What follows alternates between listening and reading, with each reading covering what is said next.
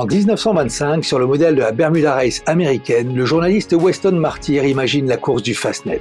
Les concurrents partent de l'île de White, virent le phare du Fastnet au sud de l'Irlande et rentrent à Plymouth. Depuis, la course est devenue une des épreuves les plus prestigieuses au monde.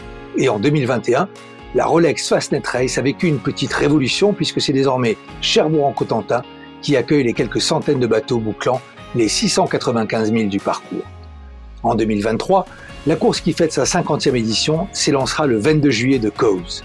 Pour célébrer cet anniversaire, l'association Arrivée Fastnet Cherbourg, qui réunit quatre collectivités, la ville de Cherbourg-en-Cotentin, la communauté d'agglomération du Cotentin, le département de la Manche et la région Normandie, vous propose le roman du Fastnet, un podcast mensuel en six épisodes sur les plus grandes heures de cette épreuve presque centenaire. Je suis Pierre-Marie Bourguina et je vous invite pour 30 minutes à feuilleter avec nos invités ce roman du Fastnet. Bonjour à toutes et à tous. Dernier volet aujourd'hui de ce roman du Fastnet consacré aux ultimes 32-23 qui, une fois encore, vont faire le spectacle au départ de la Rolex Fastnet Race. Le 22 juillet prochain, dans le Solent, ils seront les premiers à franchir la ligne de départ et il y a de bonnes chances qu'ils soient également aux premières loges pour pénétrer dans la rade de Cherbourg en Cotentin où se joue l'arrivée. En ultime, un Fastnet, c'est généralement l'affaire de 36 heures à peu près, et nous avons justement la chance d'avoir aujourd'hui avec nous le détenteur du record de l'épreuve, Charles Caudrelier. Bonjour Charles.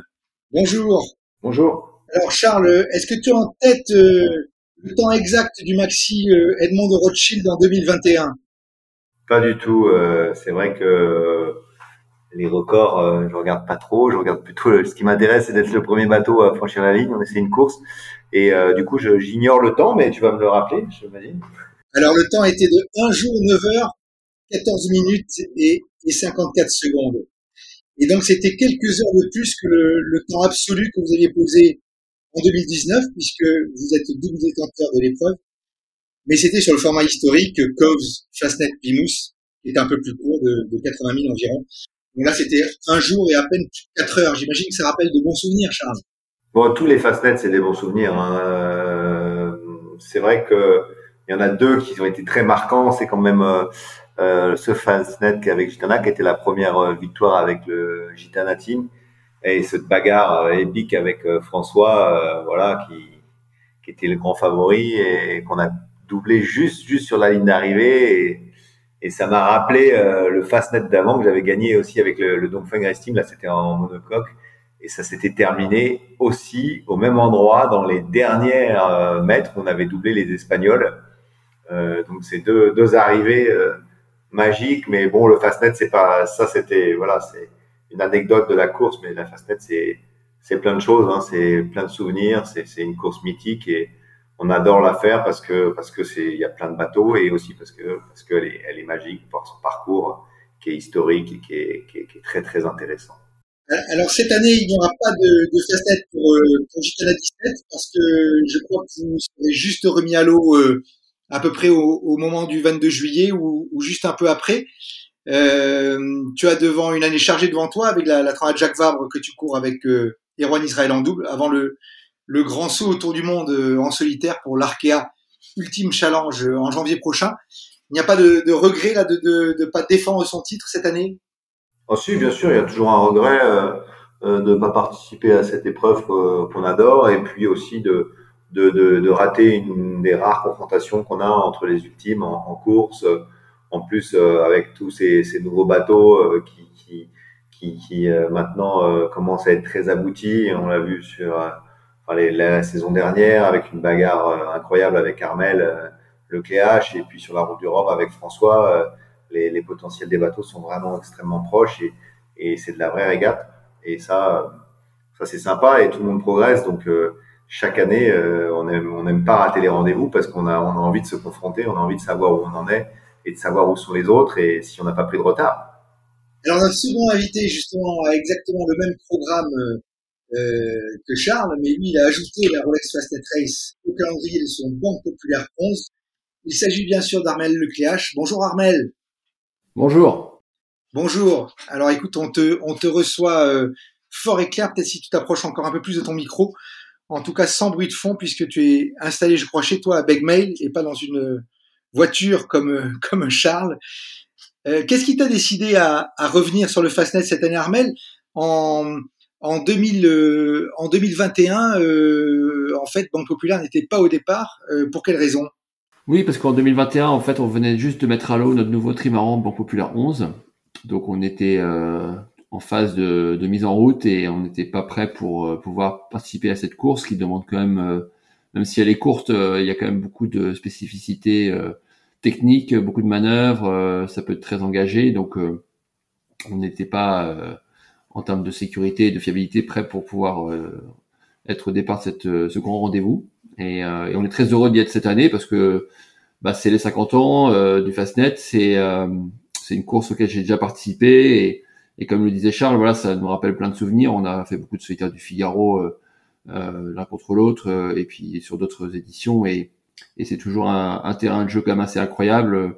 La côte sud-anglaise, les îles Scilly et puis le passage du Fastnet et, et notamment bah, bien sûr ce cette course particulièrement où il y a ce départ euh, assez incroyable euh, dans le Solent avec plus de 600 bateaux, euh, même si on part euh, sur la, le premier départ, c'est toujours très impressionnant, même un peu stressant parce que nous avec une grosse machine, on prend pas mal de place. Mais, mais non, ça va être super d'être là cette année. On est très très heureux. Ça va être la première course pour nous et le team et, et on prépare ça en ce moment et on a hâte d'y être.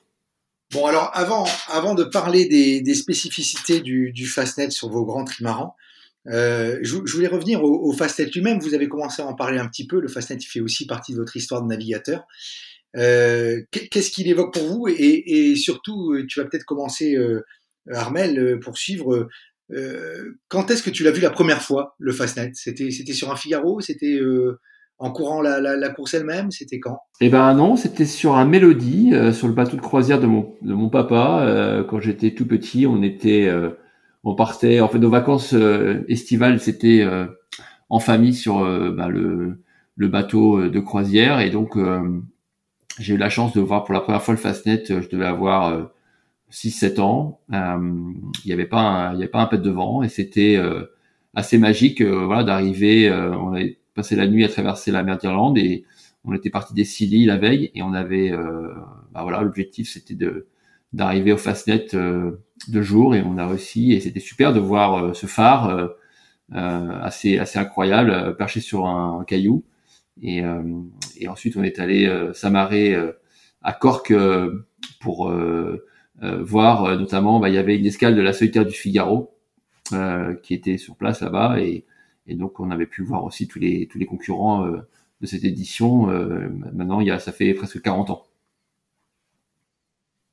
Bon, voilà, naissance, naissance d'une vocation peut-être euh, sur le sur le sur le mélodie familiale. Et toi, Charles, quelle est la principale difficulté pour toi d'un fastnet en ultime? Ouais, alors sur un ultime, effectivement, euh, c'est le départ, mais je pense pour tout le monde, c'est le départ parce que on peut pas faire une navigation plus compliquée.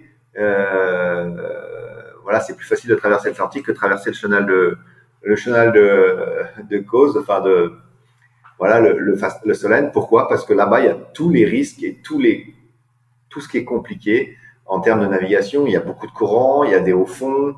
Euh, les fonds, en plus, sont pas très stables, bougent. D'ailleurs, euh, ma première, cette premier fastnet, on s'est échoué en, en, passant à l'intérieur d'un banc. On était très loin des cailloux et pourtant, on s'est quand même échoué. Tout bouge a, et le courant est très compliqué et très dur à appréhender. Et donc, il y a, c'est une zone étroite. Donc, il y a vraiment tous les risques et une mer qui peut être en plus très assez assez assez mauvaise, pas trop pour nos gros bateaux quand même. Mais euh, mais voilà, donc c'est beaucoup de manœuvres. Donc en fait, on peut pas faire beaucoup plus compliqué que que, que ce départ et que d'ailleurs euh, la course en elle-même. Hein. Donc euh, nous, c'est vrai que le risque, il est vraiment sur la zone de départ pour pour nos gros bateaux. Oui, effectivement, hein, c'est une course qui mêle régate côtière et, et course au large finalement, c'est ce qui en fait sa sa richesse. toi, Armel, tu l'as couru euh, deux fois en IMOCA si je me trompe pas et une fois en, en multicoque en je crois que c'était en 2000 euh, en 2013 je crois est-ce qu'il y a est-ce qu'il y a quelque chose que tu que tu appréhendes plus que euh, plus qu'autre chose euh, sur cette course là la sortie de la Manche justement ou bien peut-être justement le départ avec tous ces bateaux autour de toi? Ouais, bien sûr, le départ, c'est un moment stressant parce que ça dépendra de la météo, mais il y a souvent, on part souvent au près dans, un vent qui est souvent dans l'axe, donc ça veut dire qu'il va falloir tirer des bords, c'est pas large, avec nos bateaux, on fait vite de la distance, donc ça veut dire qu'il va falloir manœuvrer très très rapidement et souvent. Donc, euh, principal risque, c'est oui, c'est le risque de collision, c'est le risque de de venir même euh, taper euh, le, les fonds. Hein, euh, il me semble que de mémoire, sur ma première Fastnet en, en multicoque, enfin en ultime, c'est sur BP7, oui, en 2013, on avait on avait dû toucher un petit peu un banc de sable avec la dérive. Donc, malgré toutes les précautions qu'on avait pu prendre sur la préparation de la nave et tout ça, donc donc oui, c'est c'est le principal sujet.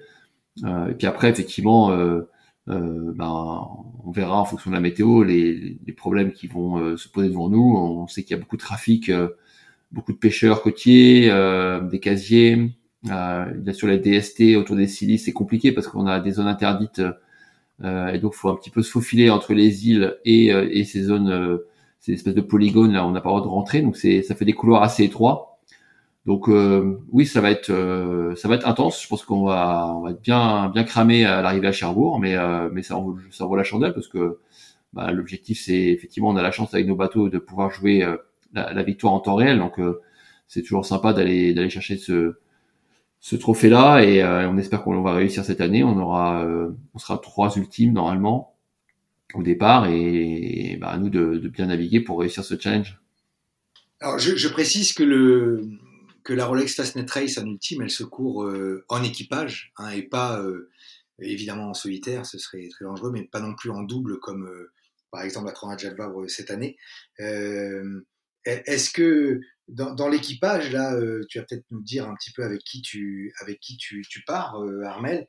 est-ce qu'il y a, est-ce qu'il y a un équipier qui est ou des équipiers qui se relaient, qui sont vraiment euh, spécialement dévolus à la veille, à cette, à cette question des collisions, à cette question du trafic, des autres concurrents, mais aussi, comme tu le disais, eh bien, des, bateaux de commerce ou, euh, ou, des bateaux à passagers qui, transitent beaucoup dans ces zones.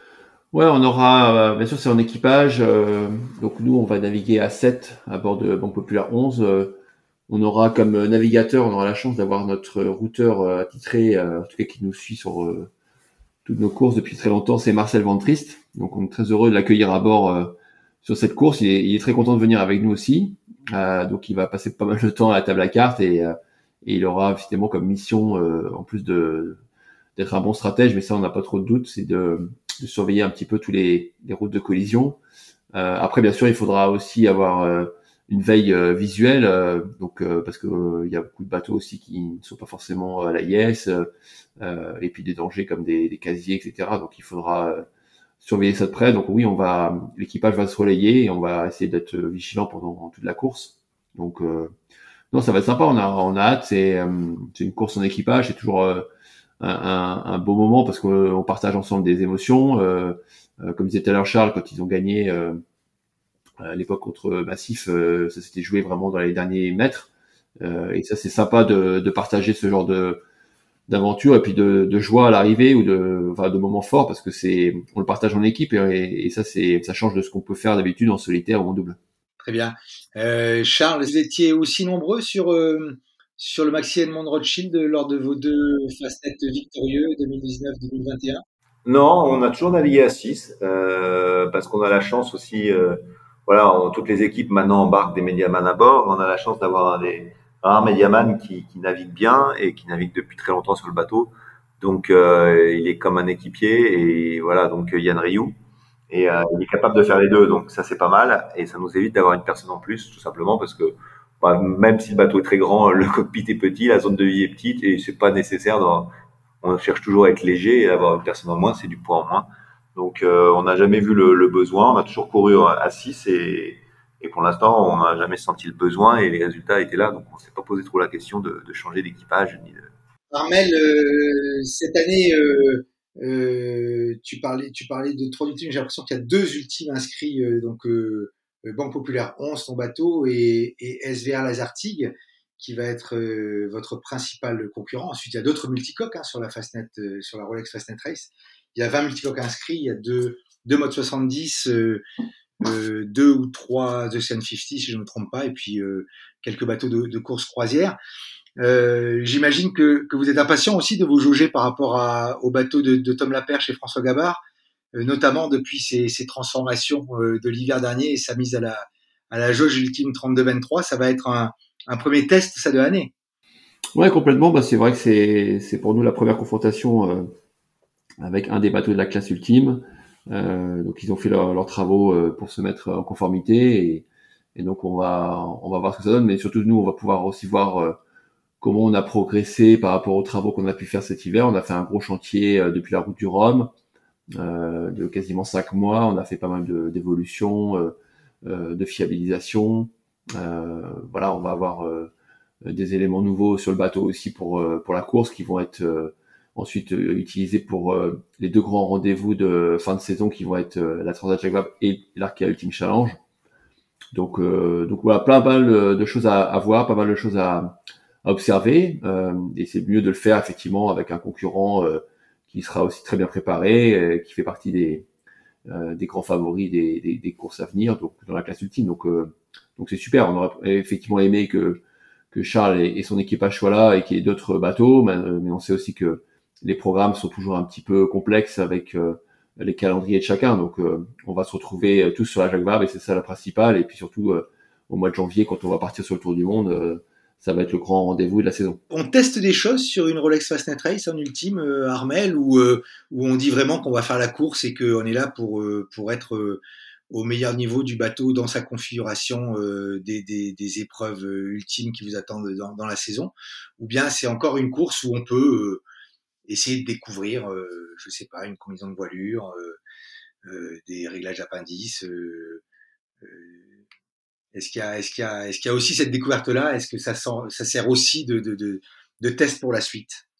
Oui, ça sert toujours de test, hein, c'est sûr. Nous, en plus, on a un bateau qui est récent. Euh, on a fait très peu de courses en équipage, contrairement à Machitana, par exemple, ou d'autres bateaux. Euh, euh, on est, on est un, voilà, un jeune, un jeune projet, en tout cas dans, ce, dans ces classes avec notre BP11. Donc oui, on va, on va sûrement apprendre des choses en termes de réglage, avec euh, sur un parcours qui est très technique, euh, surtout en confrontation directe. Euh, on risque d'être, j'espère en tout cas, au contact pendant toute la course. Ça, ça, promet de pouvoir justement un petit peu jouer sur des petites choses, des petits détails de réglage et, d'apprendre à, à, progresser. Maintenant, voilà, on va, on n'est pas là pour pour essayer spécifiquement à telle ou telle chose. là, l'idée, c'est vraiment d'avoir le bateau en configuration euh, optimale qui sera qui sera proche de celle qu'on aura pour la Jacques Vabre et autour du monde. L'objectif c'est de, maintenant d'accumuler des milles dans cette configuration là et, et que tout fonctionne pour les, les courses longues euh, parce qu'on sait c'est ça on sait que c'est ça qui fera qui fera la réussite de ces projets. Donc euh, donc le Fastnet arrive euh, arrive bien dans notre, dans notre, planning. On a fait pas mal de milles depuis qu'on a remis à l'eau. On, on a fait 10 000 milles au mois de mai, là on en a fait encore un peu. Donc, euh, donc on continue à travailler dans ce sens. Et, euh, la course du Fadet, ça va être aussi un moment, euh, un moment de plaisir parce que la course, c'est vrai qu'on on a quelques rendez-vous importants, mais, mais voilà, on espère étoffer notre calendrier. C'est, prévu avec la classe ultime dans le futur d'avoir plus de courses, plus de rendez-vous, parce que c'est vraiment là que c'est sympa, où on, vraiment on prend du plaisir. La dernière, on avait fait l'Atlantique euh, avec euh, avec les ultimes et, euh, c'était super. On avait passé quasiment six jours à vue avec Chitana et ça reste un de mes meilleurs souvenirs de course en équipage. Ok. Euh, toi, tu as connu Charles dans les deux victoires sur sur Gitana. Tu as connu une arrivée euh, à Plymouth euh, et tu avais connu cette, cette, même arrivée sur Dongfang. Euh, et euh, en 2021 l'arrivée sur Cherbourg. Qu'est-ce qui a changé dans le Fastnet entre entre 2019 et 2021 C'est une petite révolution pour toi ou finalement c'est c'est une évolution euh, naturelle des choses?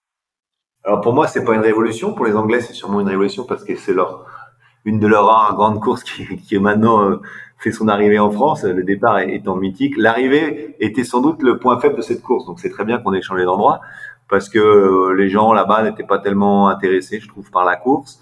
et puis et puis finalement la course ça la rend plus longue. Donc nous à notre échelle, peut-être pour les petits bateaux, quand ils passent devant Plymouth, ils se disent maintenant faut aller à Cherbourg, c'est très très loin parce qu'eux ils vont mettre peut-être 5-6 jours. Nous on, on mettait 24 heures, comme tu l'as dit. Donc de rallonger un peu la route euh, pour des bateaux qui sont habitués à faire le tour du monde, c'est très bien et, ça rend la course pour moi beaucoup plus intéressante et beaucoup moins fermée euh, qu'avant même. Donc euh, moi je suis ravi d'aller à Cherbourg. J'ai un souvenir excellent de l'arrivée. Les gens étaient étaient là et Cherbourg est une très très belle ville d'arrivée. Moi j'ai plein de souvenirs solitaires du Figaro. D'ailleurs ma première semaine de cause, j'avais fait escale à Cherbourg. J'avais découvert cette ville et c'est une ville qui sait vraiment bien accueillir, qui est passionnée par les courses. Et, euh, et en plus, l'endroit est, enfin, l'approche de Cherbourg est très complexe, donc laisse encore euh, du suspense jusqu'à l'arrivée. Donc, euh, c'est traverser la Manche, c'est toujours très intéressant. Pour moi, la course, c'est que du positif. Le parcours est plus intéressant et l'arrivée est plus sympa. Euh, toi, toi, Armel, lorsque tu as lorsque tu as appris que la course changeait finalement de destination, euh, ne terminait plus à, à mais, mais revenait en France à Cherbourg-en-Cotentin. Ça, ça t'a inspiré quoi? Bah, c'est, c'est plutôt sympa comme euh, comme parcours. Euh, ça complexifie euh, le jeu parce que c'est vrai que l'arrivée à Cherbourg, eh ben il y a un rat blanchard à franchir et ou en tout cas passer soit dedans, soit un petit peu au nord et et ça, ça, ça va donner une difficulté supplémentaire. Ça peut, la course peut se jouer là. Et, donc, euh, donc oui, tant mieux, ça, ça, ça promet voilà euh, une course encore plus intense. Moi, j'ai pas eu encore la chance de, de, de tester ce parcours-là, enfin en tout cas de, sur le Fastnet. Donc, euh, donc on va découvrir un petit peu l'enchaînement de toutes les difficultés cette année. Et, et puis bah oui, ça va être, ça va pas aussi de d'arriver à Cherbourg. je sais que l'accueil va être va être super. on a vécu des départs et des arrivées en Figaro. Il y a le départ de la Dream Cup aussi où on est toujours très bien accueillis. Et, euh, c'est vrai que là, bah, je pense qu'on aura une, belle arrivée euh, avec euh, beaucoup de monde pour nous accueillir. Et, ce sera sympa de, faire vivre aussi aux Français cette course mythique anglaise. Oui, et tu, parles de l'arrivée. Tu, as prévu dans ton calendrier, on sait que vous avez des calendriers hyper serrés. Euh, tu as prévu de rester justement euh, quelques jours à Cherbourg euh, à l'arrivée pour un peu profiter de profiter de la course et profiter aussi, j'imagine tu, tu auras des, des, copains et pas mal de copains qui courent sur d'autres bateaux. C'est aussi ça qui est sympa dans ces courses-là, c'est de, de retrouver du monde. Alors on aurait bien aimé effectivement, mais mais nous avec nos bateaux c'est un peu compliqué de les laisser au port comme ça sur un, loin de notre base. ça demande une logistique assez importante, donc on va éviter de déplacer trop de monde. Donc pour le coup, on va on va juste euh, se mettre en stand-by à l'arrivée euh, et moi je débarquerai pour pouvoir répondre euh, le cas échéant à des à des journalistes, faire quelques photos et ensuite on repartira directement en mer pour laisser aussi la place à tous les bateaux qui vont qui vont arriver derrière parce qu'il y a je crois qu'il y a plus de 600 bateaux au départ donc nous on prend beaucoup de place au ponton et on, ne veut pas forcément voilà gêner tout le monde et puis et puis nous derrière on a un programme qui s'enchaîne donc euh, non, on va, on va, on, profitera pas de de, de l'accueil cherbourgeois, mais on sera très content de, de, de franchir la ligne d'arrivée là-bas et de, de passer euh, quelques heures euh, juste pour profiter de cette arrivée. Et, puis voilà, on, suivra ensuite la course des autres catégories parce que c'est vrai que, comme disait Charles, nous on, on, croise très rapidement toute la flotte en général. Euh, de souvenirs, moi j'étais en 2013, on, quand on redescendait vers les Scilly, on, on, avait croisé les premiers monocoques qui, qui étaient au près et qui commençait à attaquer la mer des Landes, alors que nous, quelques heures après, on arrive à Plymouth. Donc on vit vraiment euh, des courses différentes. Euh, c'est sûr que nous, on va passer euh, une trentaine d'heures en mer, peut-être moins si ça va, si la météo est, idéale. Et les, les petits bateaux, euh, discuté avec un de mes gars de mon équipe justement, le petit banque populaire, qui lui va faire sur un J99. Bon, lui, il est parti pour 4, 5, 6 jours de mer, donc c'est pas du tout le même, le même challenge. Ouais vous, vous, avez euh, conscience que c'est quand même, c'est, euh, moi je trouve euh, de, de, se dire que qu'on fait un fastnet en 30 heures, peut-être moins de 30 heures, tu disais, c'est vraiment pour pour qui est allé au fastnet déjà à, à 5 ou 6 000 de moyenne, c'est quand même très très impressionnant. C'est presque plus impressionnant de se dire que vous pouvez être au, au Canaries en, en, en 3 jours ou parce que vraiment là on, on, a une géographie très précise avec ces points de passage. Et on, on voit qu'un fastnet quand même ça se gagne hein, sur un petit bateau. Euh, vous, vous êtes quand même dans un autre monde. ah, c'est sûr qu'on réduit euh, la, les échelles euh, géographiques. C'est sûr que la mer d'Irlande paraît toute petite quand on est sur un ultime. Elle paraît longue et, et, et compliquée quand on est en Figaro auprès dans 25-30 nœuds. Donc j'ai eu la chance de faire les deux. Et c'est sûr que quand on, quand on passe les Scilly, il nous reste à peu près 100 000 pour aller jusqu'au Fastnet, bon bah en ultime, ça peut prendre à peine 3 heures voire moins. Euh, donc c'est sûr que c'est pas du tout la même façon de voir euh, la course, voir les distances et, aussi anticiper les manœuvres. Hein. Quasiment quand on est euh, quand on a passé les cils, on était déjà en train de passer, de réfléchir à la à la manœuvre qu'on va faire dans, dans, dans deux ou trois heures pour passer le, phare du Fastnet. Euh, quand on est en monocoque, on a un peu de temps pour réfléchir. Exactement. Et, et, donc, si je te suis bien, le record de, de Gitana 17, euh, un jour 9 h 14 minutes. Euh, j'imagine qu'il peut être euh, largement battu selon toi sur la stricte foi des polaires de vitesse de vos bateaux si les conditions sont un peu au rendez-vous? Oui, bien sûr, c'est une météo idéale, on peut battre le record. On sait qu'avec nos bateaux, on est capable de faire autour de 800 000. On a fait plusieurs journées à 800 000 là, il y a, au mois de mai quand on est allé faire notre entraînement en Atlantique.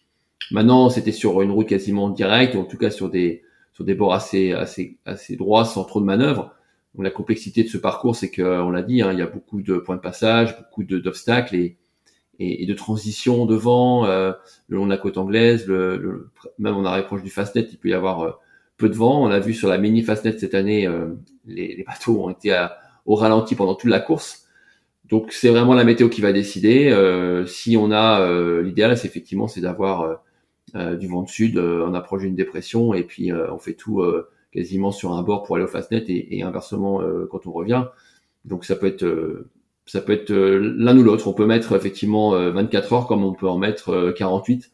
C'est vraiment c'est la météo qui décidera. Nous on a besoin d'avoir au minimum on va dire 10 12 nœuds de vent pour pouvoir commencer à, à profiter de, de la vitesse de nos bateaux, en tout cas de pouvoir commencer à voler.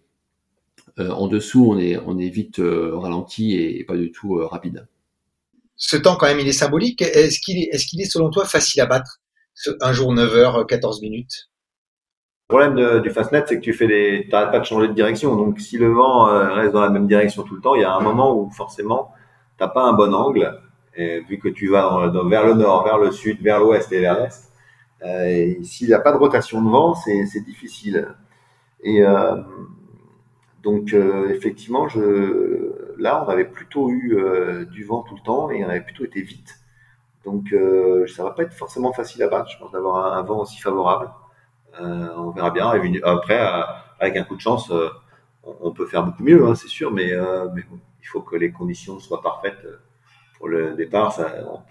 Si on se mettait en stand-by pour un record, on trouverait sûrement une meilleure météo, mais je pense que sur voilà, cette époque-là de l'année, avoir une météo aussi favorable, ce sera pas forcément facile.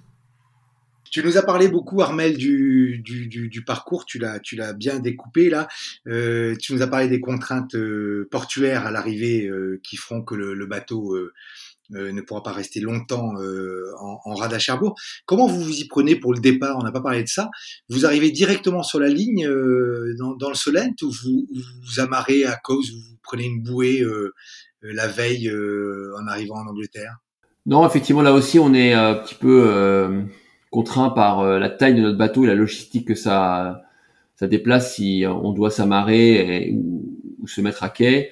Euh, donc on va on va arriver le matin du départ, le samedi, donc pour se présenter au niveau de la zone de départ. Donc on, partira sûrement la veille de Lorient, on passera une nuit en mer, et puis euh, au petit matin, on, rejoindra, euh, on rentrera tranquillement dans le Solène. L'idée, c'est vraiment d'arriver presque pas, au dernier moment, mais pas loin, parce que une fois qu'on rentre dans ce, dans ce couloir, euh, euh et ben on va se retrouver avec les, les 500, 600 bateaux bah, qui vont commencer un petit peu à, à, tournoyer autour de la ligne, et, et ça devient vite très très stressant parce que bah voilà, il faut être en, vigilance permanente. Donc on essaie d'éviter de retarder au, le plus tard possible ce moment-là. Et, euh, et puis bien sûr, on prendra, euh, on prendra le départ euh, comme prévu. Alors, la chance qu'on a, c'est qu'on est, on est le premier départ. Les, les, bateaux les plus rapides partent en premier, ce qui nous évite de, de, rattraper des bateaux moins rapides et, d'avoir le souci de décroissement et, et, des dangers que ça peut comporter. donc voilà, à nous de, prendre un, départ, un bon départ à l'heure sans partir trop tôt et puis ensuite on pourra profiter de cette course. Très bien Armel, merci pour toutes ces explications. Voilà, nous arrivons au, terme de cette émission, euh, au terme également de ce roman du Fastnet qui j'espère vous aura éclairé sur les, multiples aspects et les temps forts de cette course formidable qui, qui fête son cinquantenaire cette année.